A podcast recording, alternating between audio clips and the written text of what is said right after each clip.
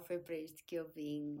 O podcast onde eu finjo que a internet é um sítio muito privado e falo dos meus problemas sem filtros, como se nunca ninguém fosse ouvir isto e isto não chegasse tipo à minha possível entidade empregadora daqui a uns anos e dissessem: bem, a menina não vai ser contratada. Gente, senhor amado, vocês não estão a compreender. Eu Bah, há bocado estava mais. Mas eu estou com uma voz de tia que fuma e está grave, gente. Para quem acompanha no Instagram, arroba, foi para isto que eu vim. A vossa querida amiúcha foi tirar sisos, não é? A gente tem quatro, já tirei dois. Uh, foi naquele episódio em que eu me apetecia dar um soco a mim mesma. E, um, e então, sexta-feira, eu tive a feliz ideia de, de tirar os dois de uma só vez, porque eu pensei eu tenho medo da, da, da anestesia. Então, se eu tirar os dentes de uma só vez, só tenho que ter para nascer uma vez. Como eu estava completamente errada. Não no sentido da anestesia. Isso sim, salvei a anestesia uma vez.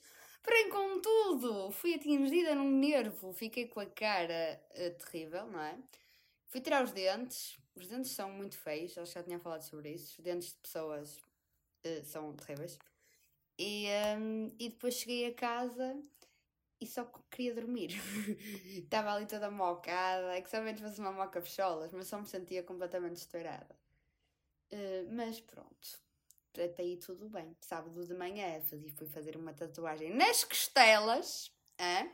e pensei, pode ser que a anestesia aqui do coisa ajude. Foi tranquilo. Doenças. Depois até tive um festival da tuna e fui. E tive a festa e fui. E estava com dores nos dentes, mas aí tudo, tipo, até aí tudo bem. Eu não estava a tomar nada. Da outra vez tomei, mas houve uma vez que eu levei pontos. Desta vez não levei pontos. Então pensei que não seria necessário tomar nada. Pronto, assim se passaram uns dias. Uh, carnaval e essas vidas. Não fiz nada no carnaval, porque estava cansada. Fui furar as orelhas também, segunda-feira, se não me engano. Fui furar as orelhas. É, fui fazer um piercing industrial, que ainda não tenho o piercing industrial. Ainda só tenho aqui duas anteninhas, porque a senhora disse que disse que o brinco era muito pesado e então que a minha orelha primeiro tinha que levar aqui com estas antenas e depois tá bom. E assim, até aí tudo bem, é aquela dor que uma pessoa já está habituada. Tem um cão novo também, podem seguir no Instagram os meus cães, onde eu ponho lá tudo deles, Micas, Mike and Nupi, Nupi com dois P's, uh, e é um O. Uh, há boa gente que reclama comigo por causa de ter um Insta dos cães, mas as pessoas não entendem que aquilo é mais um álbum de memórias para mim, para a minha família, que outra coisa. Mas sim, tenho um cãozinho novo, não está em minha casa, mas é, é como se fosse meu, chama-se Tommy. E é um amor, eu estou apaixonada, gente. Eu acabei de ser mãe outra vez. Isto é boa estúpido, mas é, eu sinto que fui mãe outra vez. Sendo que as outras vezes todas foram de cães. Uh, mas estou apaixonada pelo bicho. E às vezes vou, vou à casa da minha avó só para estar com ele. Não que não bata com a minha avó, mas é só porque tipo, vou o caminho todo a pensar: eu vou estar com o Tommy, eu vou estar com o Tommy. E então é uma alegria. Uh, e mais mais, tive carnaval. Ah, pois, tive que finalmente começar a tomar medicação, porque as duas nos dentes estavam a alastrar para o ouvido e para a garganta. E nem é para o ouvido dos brincos, é para o outro ouvido. Porque o ouvido dos brincos está aqui cheio. Agora o outro parece que tem uma agulhinha a picar de dentro para fora e eu estou aqui, estou a morrer. Uh, já andei a tomarem umas pastilhómetras. E está, aliás, eu tinha a receita e não queria ir à farmácia porque tipo, eu estou a conseguir trabalhar mas está a ser complicado existir em geral, porque dói muitos ouvidos. Mas então eu queria não ter que ir à farmácia, então andei a fazer uma escavação de ver que drogas é que eu tinha aqui em casa. Licença. Tinha o antibiótico, tem muito bem. Tinha o, o Brufen. Eu não sei se anti, se o Brufen é o antibiótico. Não, não é. Uh, e então tudo muito tranquilo.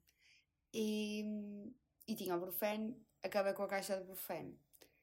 E então pensei, fogo, vou ter que ir tratar disso. Até que a minha empregada me diz: Não, calma, que o teu pai tem aí uma coisa que é tipo Brufen. Fui ver, e o que é que era aquela macumba? É uma coisa chamada Speedifen, que é um pauzinho e é de diluir em água. E na caixa diz erradamente que tem sabor a alperce. Mas aquilo tem sabor de exorcismo, gente. Porque aquilo é nojento. O meu pai, que é um adulto feito, não toma comprimidos grandes. Portanto, ele quer coisas. Um xaropinho, uma coisa para dissolver na água. Aquilo é nojento. A minha mãe até me disse, tipo, faz um bocado de sumo de laranja ou assim. E eu, tipo, oh, estás a exagerar. Mas eu fiz. E quase morri. Estava a beber aquilo. E pensei, tipo, hum, que bom. Isto parece aquele líquido de dissolver os restos das construções. Isto é nojento. Eu pensava que ia morrer. Mas lá consegui beber aquela macumba. Mas sim, todo 8 em 8 horas a tomar coisas, a ver se não morro. Um, e a ver se não mando um soco ao meu não dente, porque ele já não existe. Mas não é para isto que eu vim para aqui falar. Esta semana, como vocês sabem, a minha vida amorosa, que não é bem vida amorosa, é mais uh, sei lá, a minha relação com os meus relacionamentos interpessoais com pessoas, nomeadamente sexo masculino, tem sido muito caricata. Uh, eu não posso contar tudo, não é verdade? Senão também vou espigar e depois lá são os meus contatinhos. Mas esta semana tive com outro contatinho meu que pensava que estava a ficar sério. Spoiler alert, spoiler alert, não está. Mas tive com uma amiga no sábado em que falei sobre outro homem, rapaz, pessoa, que lhe quiserem chamar, que tinha estado. E era daquelas situações em que a pessoa já é, tem cenas perturbadas e tu pensas, eu vou salvá-lo, eu vou mudar isto. E, e não consegui. e não consegui. E a minha amiga até disse, ai, pensava mesmo que ias conseguir mudá-lo. Uh, pá, nós tínhamos formas de ver a vida e de viver a vida diferentes. Eu gostava mais da minha. Uh, não vou estar aqui a espigar, não é? Mas era uma pessoa que andava muito na noite. Era uma pessoa dela à noite e eu sou uma pessoa dela à casa. Um, e então eu pensava que em algumas coisas ia conseguir mudá-lo. E a minha amiga disse: Mas eu pensava que tu ias conseguir mudá-lo, se alguém ia conseguir, eras tu. Eu tipo: Eu sei, eu sei, eu sei. Eu também pensei: se soubesse alguém que conseguia mudá-lo, era eu. Mas não aconteceu. E depois tive esta conversa com a minha mami. A minha mãe sabe tudo sobre mim, obviamente. Um, muita gente fica chocada onde eu vou falar sobre isso. A relação que eu tenho com a minha família é muito aberta e muita gente não entende isso. Uh, mas sim, eu estava a dizer à minha mãe, eu pensava que ia conseguir mudá-lo, pensava que ia ser eu que ia conseguir salvá-lo daquela vida. E a minha mãe diz: Sabes que. Doenças! E a minha mãe diz: Sabes que tu não tens de salvar ninguém, não sabes? Preocupa-te em salvar-te a ti mesma, que tu não estás aqui para salvar ninguém. E já agora com a, pessoa com quem eu agora estou mais. Pensava que ia estar mais a sério, não é? É o contatinho número 2, vamos lhe chamar assim. Também vamos desenrolar essa história, porque Nossa Senhora, não é? Santa Maria de Lei, Arcos e isto está complicado.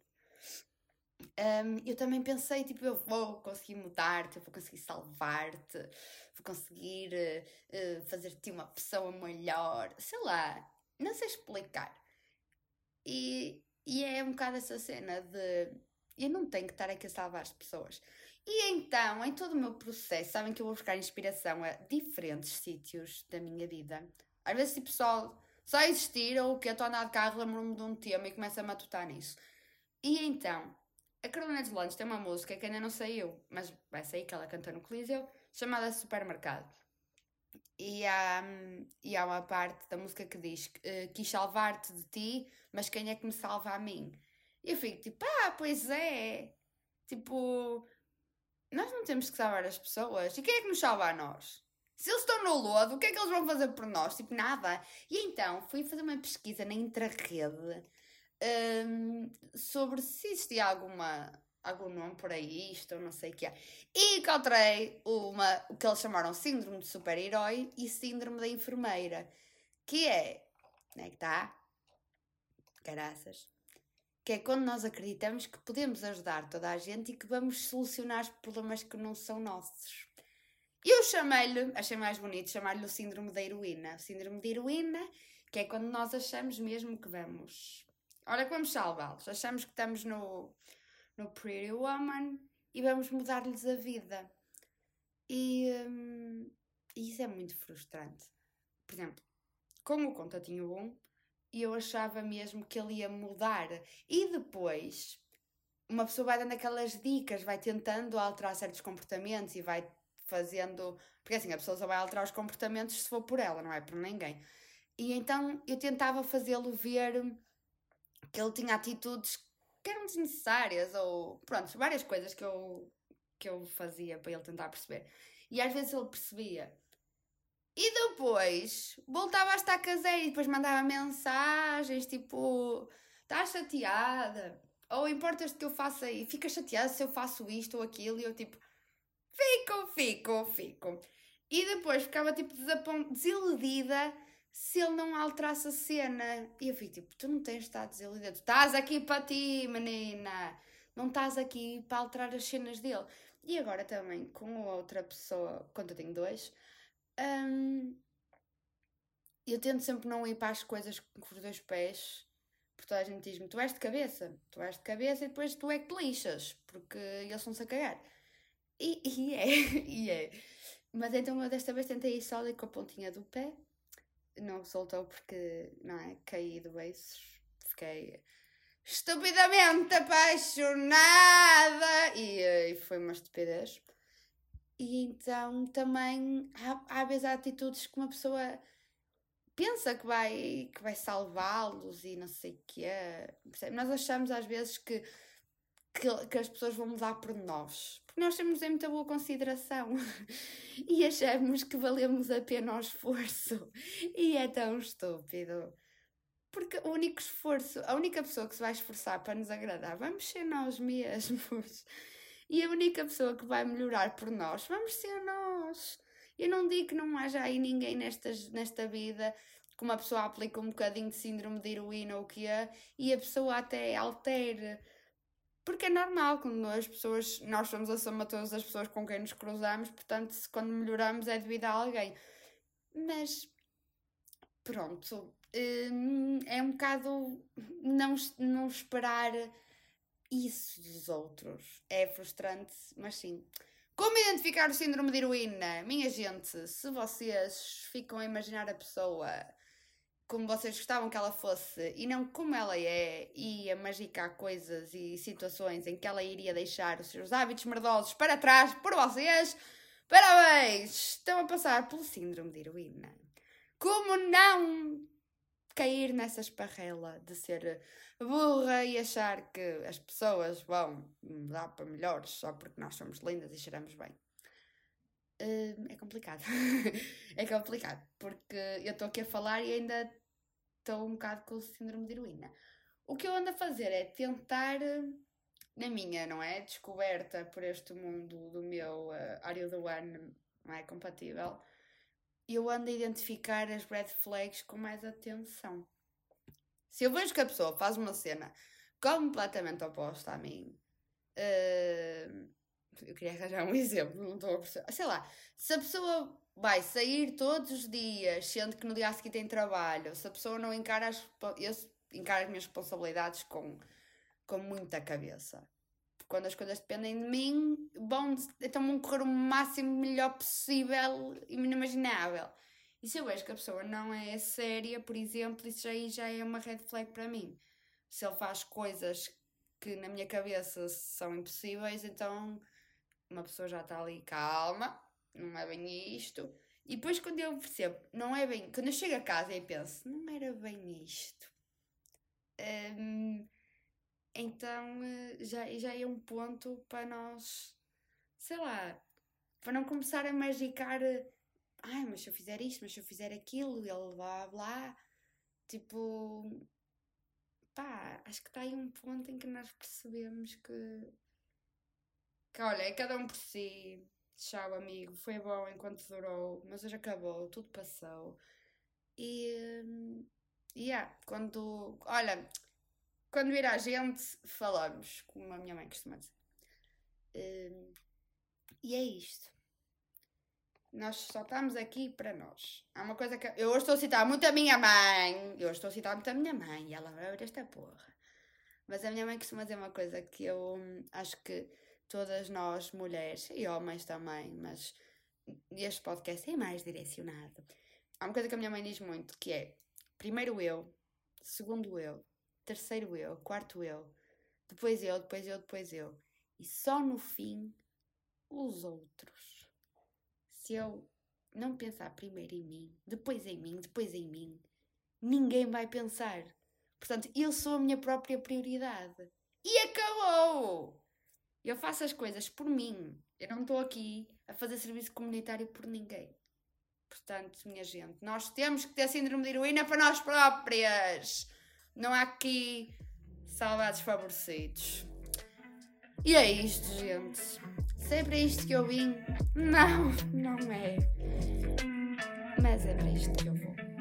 Beijinhos.